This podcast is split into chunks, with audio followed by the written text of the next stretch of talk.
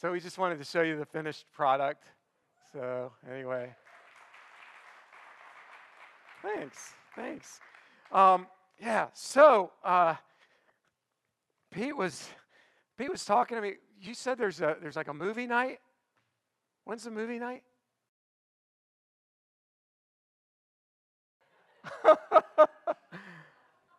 a, a movie night when you get home, like with Lynn? Yeah. And uh, did I just ruin something? I saw The Exorcist when I was in, um, I think it was seventh grade, and I had the worst week of my life after that. So what happened was um, I was not allowed to see it, and my friends, the Fosses, they were triplets, the skinniest guys you've ever met, and like they would go to McDonald's and they would they would order like three Big Macs each and everything. And anyway, anyway, they they invited me, and um, we got into their their station wagon. Their older brother was driving, and we hid underneath the seats and snuck into the drive-in theater that way. And um, and I remember about a quarter way through the movie, I got into the back of the station wagon, and I was covering my ears and lying curled up in a fetal position. Like, I was so freaked out by that movie. And um, that week, like, I could not sleep. And my mom was like, "What? What's wrong, honey?" I was like, "Oh, I knew it." She's like, she's like, "What's wrong, honey?" And, and I was like, I was watching the commercial of The Exorcist, and it scared me. I couldn't tell her I saw the movie, but it just so freaked me out. But I was I was thinking about that, and I, I thought about, um, you've heard of the mark of the beast, right? Anybody know the mark of the devil, what the mark of the devil is? Anybody know? What is it? six six six. It's that number, six six six, the mark of the devil. It appears in the book of Revelation, and um, and it says something very interesting in the book of Revelation. This is this is actually going to relate to what we're talking about tonight. I know you're thinking, where is this guy going? But um, it says the beast comes out of the earth and you know doing all this crazy stuff, and then it says it also forced all people, great and small, rich and poor, free and slave, to receive a mark on their right hands or on their foreheads, so they could not buy or sell unless they had the mark, which is the name of the beast or the number of its name. Think about it. It's the number of the name of the beast. This calls for wisdom. Let the person who has insight calculate the number of the beast, for it is the number of man, sometimes translated of humanity. That number is six six six. So over the years, I have heard all kinds of people talking about that number and how, where does it, when does it show up in history? How does it, how do people get the mark? And you know, people have said, "Oh, well, it's it's it's going to be related to the credit system, and eventually we won't have credit cards, and they're going to put, put a chip like in your forehead or on on um, on your wrist." Or now some people are saying, COVID. The vaccinations, all right? They've made these little chips that they've got floating around in the liquid, and they're injecting you, and that's how the mark of the beast is getting in. There are people saying that kind of stuff, right? There's always somebody trying to figure out what the mark of the beast is. But the Bible actually gives us some pretty substantial clues, because the Bible is into numbers. Three is the number of what? The Trinity, Father, Son, and Holy Spirit. Twelve is the number of what? The tribes of Israel. How many apostles were there? Twelve. Jesus deliberately chooses twelve. Why? Because he's saying, I'm, I'm birthing a new Israel. Forty. What's forty the number of? Pardon? Purification. I, I think that's very good. Tribulation, purification. Uh, reigns for forty days and forty nights. Um, Moses is in the wilderness for forty years, and, uh, and then he's called to uh, deliver the people. They then wander in the wilderness for forty years. It's in the Bible. It's a period of preparation, getting your, your soul, your body, your, your spirit right for the Lord. Jesus spends forty days in the wilderness before starting his ministry. Very significant. Numbers are very significant. There's also number seven. Seven represents holiness. Seven is considered in the Bible the number of, per, of perfection. In, um, in Revelation, it talks about the sevenfold Spirit of God, or the seven spirits of God. But it's talking about the Holy Spirit. And what it's saying is the Holy Spirit is perfect in his ministry to and through the churches. Because it says, let the, let the people hear what the Spirit says to the churches. But we see the number seven first, where? In Genesis, in the book of Genesis. When God the artist, and if you read um, Genesis chapter one, it's a song, folks. God said, let there be light, and there was light, and there was evening, and there was morning the first day. And God said, it was good. And then the second day, and, uh, and God does his thing, and he creates the, the heavens and the earth, and there was morning and there was evening, and it was good. So you hear the refrain of the song. After each day of creation, God's creating the birds and the plants and the vegetation and the seas, and every time it says, and it was good. Six days, and on the sixth day, he creates man, woman. Male and female, he created them. In his image cre- created he them. And he said, it was good. And then, on the seventh day, what happens? It said that God rested from his work. God stepped back. He, he looked at what he had created, right? And I know this as an artist. You, you step back and you look and you go, ah. Or you go, gosh, I need to fix that little, you know, whatever. But But when you're finally done, you look and you say, ah, and you take pleasure in it. That's what God is doing on the seventh day. He rested. The seventh day, the Sabbath, was intended for rest and recreation and restoration and, and rejoicing. Seven is a very significant number. So let's get back to the mark of the beast, six six six. When was man created? What day? On the sixth day. What was God doing for six days? He was working. He was working. He was creating everything. On the seventh day, he rests from his work. Do you know only one time in the Bible um, is God said to be holy, holy, holy? It says it three times.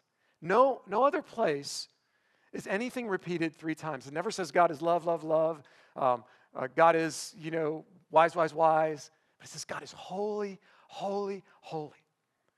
And the reason is, in the Hebrew Scriptures, there was no word for very. There was no word for extremely. If you wanted to, to say something, like you really enjoyed a meal, you say, good, good. You say it twice. But to say something three times, that was to emphasize it to the maximum. God is holy, holy, holy. Six, six, six. It's the number of man to the extreme. That when it talks about the mark of the beast, it says it's not the number of the beast, it's the number of man, of humanity, to the extreme. Of humanity never completed. Humanity never at rest.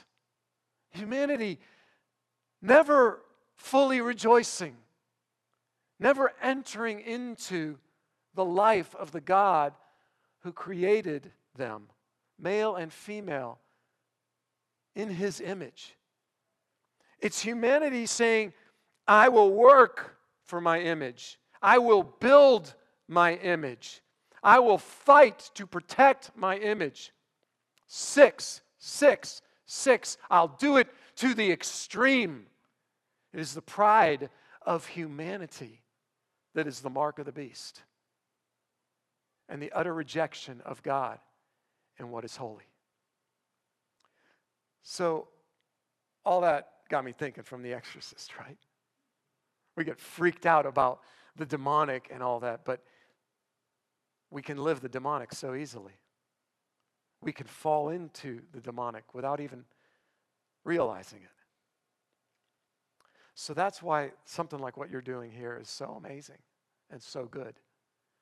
And um, it, it's say, let's, let's break the pattern.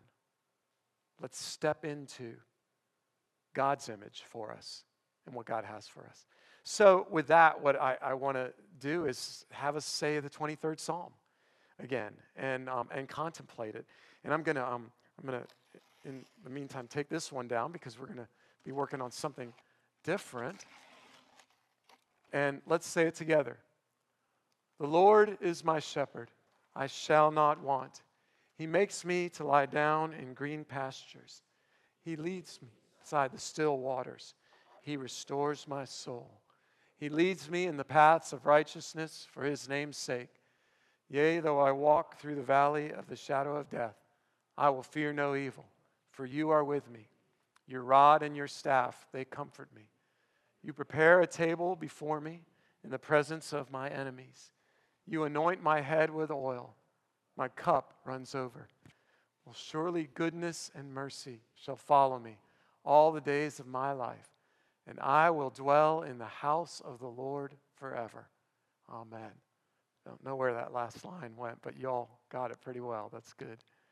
Father, we ask now that you would um, guide the words of my mouth and the meditations of our hearts, that they would be not only acceptable in your sight, but pleasing. They would give you reason to rejoice um, in the creation that you have made, in your people. So we pray these things now in Jesus' name. Amen. Amen. So the Lord is my shepherd. I shall not want. He makes me lie down in green pastures. Oh, and I just lost. Well, there we go. Um, he leads me beside the still waters. He makes me lie down in green pastures. Um, I don't know about you, but I don't always like, and we can we can bring this up now. I don't always like for somebody to make me do something, right? I don't always like for somebody to make me do something, but sometimes it's needed. I got a I got a call from my wife today, and uh, she said that um, our maintenance light came on in our Honda, and it's like, okay, yeah, the Honda's trying to make me pay attention to it. It's got one hundred seventy-three thousand miles on it, so I, I better pay attention. And I called the mechanic to, you know, talk through what do we need to do, and we're going to bring it in. She's going to bring it in tomorrow and everything. Um, but there are certain things that that are lined up, up in life to make you take notice and take response. But here it says that the Lord makes me lie down in green pastures. And that's a good thing. That is a good thing. Because somebody needs to make us take a rest every now and then. Um, and we don't always do that too well, do we? Anybody here ever have trouble kind of resting? You need somebody maybe sometimes to intervene in your life and say, hey, come on, it's it's time to it's time to chill. Jesus, if you read the Gospels, he's always doing something counterintuitive, isn't he? You know, like people want to be great, and he says, you, you got to become the servant of all. Um, people want to deal with the most important people. He said, you need to become like this little child here. Um, he's healing people, and the, the next day, like everybody's looking for him, and they can't find him. Where is he? He's praying. And when his disciples finally find him, they say, Master, everybody's looking for you. And what does he say? Come, let, let's go to the next towns, because I've come for all the lost sheep of Israel. And then other times when he seems to be just kind of at the height of his power and influence, he says, come on, come away. Come rest. And he takes his disciples aside to settle down. Um, that is a big part of what it means to follow the Lord. It means to have such a, a an ear and a heart that he can actually be Lord in your life and say, hey, it's time to stop, to settle down. Because too often we're, we're in the humanity thing. Work, work, work, achieve, achieve, achieve. And what we really need to do is stop and rest. Um, So I'll give you an example. So you, I told you guys we're, we're planting a church. Somebody asked me, what is that, planting a church? And and I, I described it to him, and he said, oh, well, up here we just say we're starting a new church. Okay, so we're starting a new church. Well, it is, it's unbelievable amount of work. It's crazy. Like, I'm doing everything now, like, that I never used to have to do, running all the copies and and um, doing website and all this sort of stuff. And bit by bit, I'm starting to hand stuff off, you know. But I, I'm always trying to think, what's next, and what's what what do we have to do next? And and one thing that my wife and I decided after leading a, a fairly decent-sized church, you know, and with all the hustle and bustle that that was about, and with all the talent that we had surrounding us, um, it was always very easy to stop at six, right? To say, wow, you are talented. You, you're, you're so good in your field, and you're the best at that. And, oh, you speak so well. And to, to elevate people because of their talents, their gifts, and their abilities, and then to rely on those talents, gifts, and abilities, and never make it to the seven where you're resting, and the seven where you're looking for the perfection of God, and you're really listening for his voice to say, Lord, which way do you want us to go? Not which way do we think we can handle the best, right? But which way do you want us to go? And so coming out of, of that, um, that position, when I resigned, it was actually kind of a real painful period in my life. Um, and I entered into what I would call a forty-day period. It was longer than forty days. It was a sabbatical in a sense. And during that time, my wife and I said, what have we done right in the past? What have we done wrong? And what dreams and passions has God given us that we've not realized? And should the Lord call us to another church or whatever, can we take everything we've learned, both good and bad, and begin to apply it in a new setting? And it seemed like that's what God was saying. And so we said, all right, God, we want to do what you want, not what we think is best, and not what we're most naturally gifted and capable of, but what you want. We want to hear your voice. And so two examples. One was um, a friend of mine who planted a church. I asked him what was one thing he would tell me um, if I'm planting a church I ought to do. And he said, never start something you can't sustain. I was like, that's great. That's, that's good. And um, I think that's a best practice, you know. So I, I put that in the back of my mind. Well, all of a sudden we started getting some teenagers coming to the church um, as, as we're getting our launch team together. And I had this nagging sense that we were supposed to do something with the teenagers. And I was like, Lord, we can't sustain a youth ministry. Like, we just don't have the numbers or the people. And I got the sense that God was saying, I don't care. I want you to do something for these kids. I'm not asking you to start a youth ministry. I want you to do something for them. So I was like, all right. So I put best practice aside, and we put together a little event in the park with the kids. And it just felt like God's Holy Spirit was all over it. And while it's happening, I'm talking with this mom who's been disconnected from church for years, and her daughter's attending this thing, and she's talking with me, and she's like, what, what are you guys doing? And she's, she and her family have started to come now. And they've invited another family who started to come, and their daughter was at that thing as well. And, you know, I, I, and I, now God's getting the credit. Like, it's not because I'm this great youth minister or something. It's like, thank you, God. So, so um, getting ready for this camp. My daughter's getting married September eleventh. We were going to launch the church, like do an official launch, like official launch of the church on September twelfth. And so she's, she chooses September eleventh, and I'm like, oh, great. So, all right, all right, we'll put it at September eighteenth. And I'm talking about how we're going to have this official launch. And, and, and we're doing little kids camp when I get back, by the way. And my wife says, what are you doing? What are you doing? Why are you talking about this launch? You're going to, you're going to drive everybody crazy. You're going to drive yourself crazy. And it's like the Holy Spirit was speaking to me. You don't need to launch. You've already got people coming. Like, and then one of our ladies said, yeah, you know, roots of a tree, and the name of our church is Tree of Life.